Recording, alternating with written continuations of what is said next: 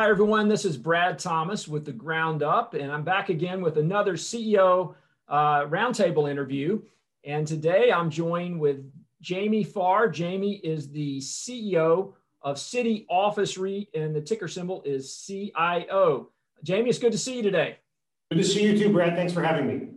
You bet. Well, of course, you're in the office, which is no surprise, uh, the CEO of City Office. Um, Jamie, you've got a really unique business model, at least within the our coverage spectrum and the office sector. Um, you you call your business model the 18 hour you know uh, city uh, landlord, I guess. Uh, can you explain exactly what is an 18 hour city?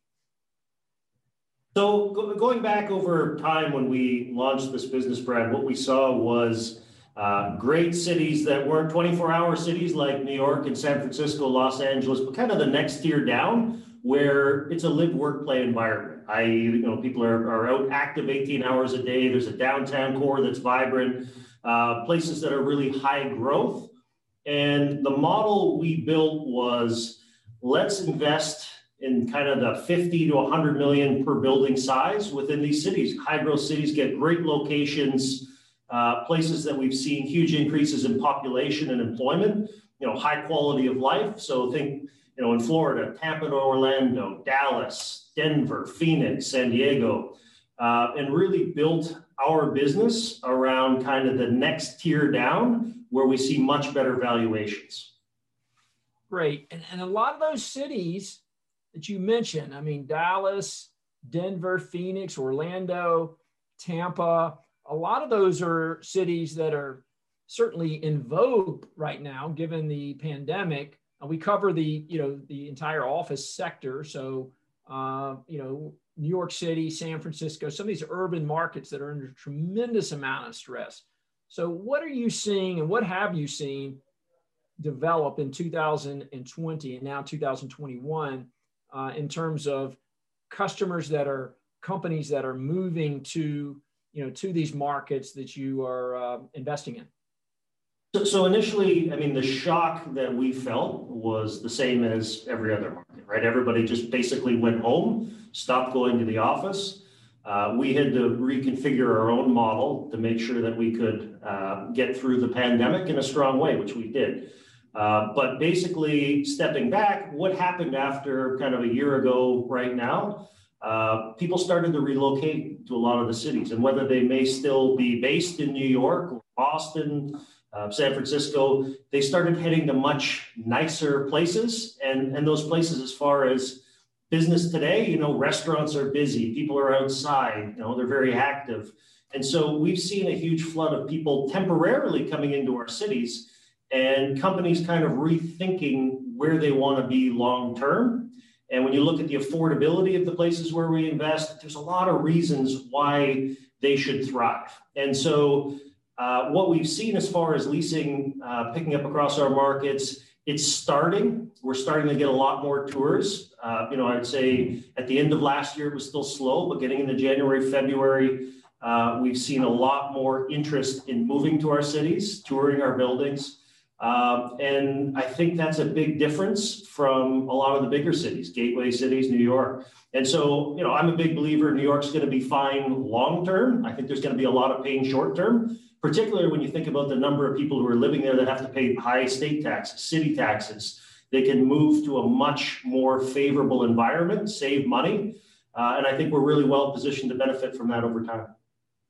Great. Well, let's. I want to dig in, if you could, Jamie, into into your uh, fourth quarter and, and also, you know, 2020 uh, results. Um, obviously, there was, uh, I think, no no REIT was uh, immune from this pandemic. But uh, how do you feel about uh, kind of 2020 now that that's in the rearview mirror? Uh, kind of, can you reflect on some of those highlights, I guess, for for the year last year? So, surprisingly enough, last year we did the most leasing we've ever done in the history of our company. And I guess what we're seeing, you know, if, if you were to talk about people, even, even today, some of the media reports you see of, you know, uh, tenants are not going back to the office, they're happy working at home. We're hearing a very different message uh, from a lot of our leasing teams. And so, Uh, tenants typically will hire their own leasing brokers who are going to go out and look for the best space for them. And the message they're getting from a lot of their clients is it's not vogue today to be telling employees they're going back to the office, but that's exactly what leadership want. And so there's going to be cases where people are going to work from home. There's going to be more part time working from home. But generally, the message we're seeing is companies want their employees back together for all the magic that happens. You know, supervisory, being able to collaborate, mentoring younger employees, all these things are huge for a company's culture. And so we're seeing that kind of roll forward. Um, you know, for us last year, it was a, a tough year initially when all of a sudden everything froze the phone started ringing where every tenant basically didn't want to pay rent or were asking, hey, are you prepared to, to not receive rent? We had to really adapt to that. Uh, and we've had great results. We've had 99% of our tenants pay rent in 2020. Uh, you know, we've had a few small little companies that, that didn't make it, but 99% survived the pandemic and are doing well. We've had a big pickup in the number of people who are coming back to the office. That's starting to accelerate. I think as vaccines continue to roll out, we're going to see that pick up even more. So the narrative and theme of the office is dead is not what we're seeing. We're feeling very good about that. And so getting into 2020, we had very high collections. We got a lot of bigger leases done. Uh, I think in the system, there's been a lot of companies kind of kicking the can, trying to do short term extensions and keep their options open and figure out what they're going to do. And so, as a company, what we've tried to do is take our vacancy that we have, invest in it, create great spec suites, kind of similar. You can see the background what we have here. Great space that it's move-in ready. And so as tenants are coming back and deciding where they want to be long term, they've got great options that we can, uh, you know, give to them quickly, and it works well for us as well. So we're seeing, you know, a good year last year. The last two quarters, we've had dividend coverage. We did right size our dividend about a year ago as part of our, our pandemic plan. We lowered our overall leverage. We drew down a whole bunch of cash from our lines so we knew we could make it through um, the, the pandemic, which we did. And so we also decided to buy back some of our stock at, at low prices as well. So we took a number of steps, Brad, to really optimally position ourselves. It's been a tough year, but results are starting to show that, that uh, all the steps we've made are paying off. Great. Well, I think you've got uh, occupancy, I think last re- reported about 90%. So, um, and I know traditionally I've looked at city office kind of through the lens of this value add. I know you've bought some buildings with lower occupancy and historically have, have ramped that occupancy up to create the value. So at 90%, do you see some upside there within the portfolio to uh, increase occupancy from, from the internal growth engines? Yeah, so, so that's a huge driver of bottom line cash flow for us because we're already paying virtually all of our expenses. So when you look at our portfolio stabilized, we think 93, 94 is where we've been in the past. That sort of level uh, is absolutely achievable as we're coming back into a bit better of a leasing market. Great. Now, uh, in terms of 2021, uh, I want to talk about the growth of the, you know, external growth. But can you first touch on the balance sheet and kind of what kind of what type of capacity do you have uh, to expand uh, currently in 2021? Now, I know you cut the dividend about a third in 2020 uh, due to the pandemic, uh, so you've got a little bit of cash flow there, obviously uh, from 94 cents to 60 cents. But how, how are you capitalized to grow externally going forward? So we're, we're in great shape right now. So we have a number of our properties are unencumbered. We have a $250 million uh, available line of credit that we've drawn. I'd, I'd have to take a look. I think we're around 75 million drawn. So we've got significant dry powder. Uh, and we've intentionally kept that on the side as we're coming back into more of an acquisition environment.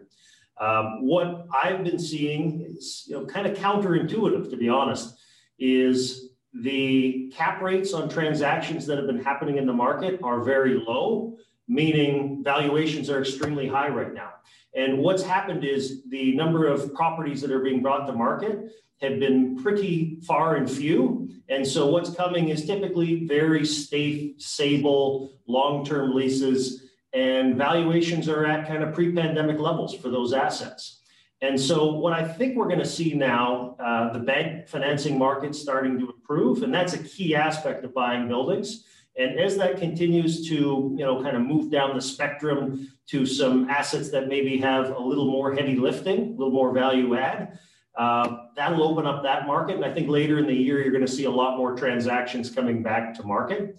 And so, in our own internal guidance, uh, we've we've circled kind of 100 million of acquisitions this year. In our low case, we put zero on the assumption things are really slow. In the high case, 100, uh, but we put it at the very end of the year, so there isn't a lot of uh, income from those acquisitions baked into our numbers. And we think that's a conservative way to look at it. We do have a number of deals we're looking at right now and opportunities, but uh, we're being really cautious.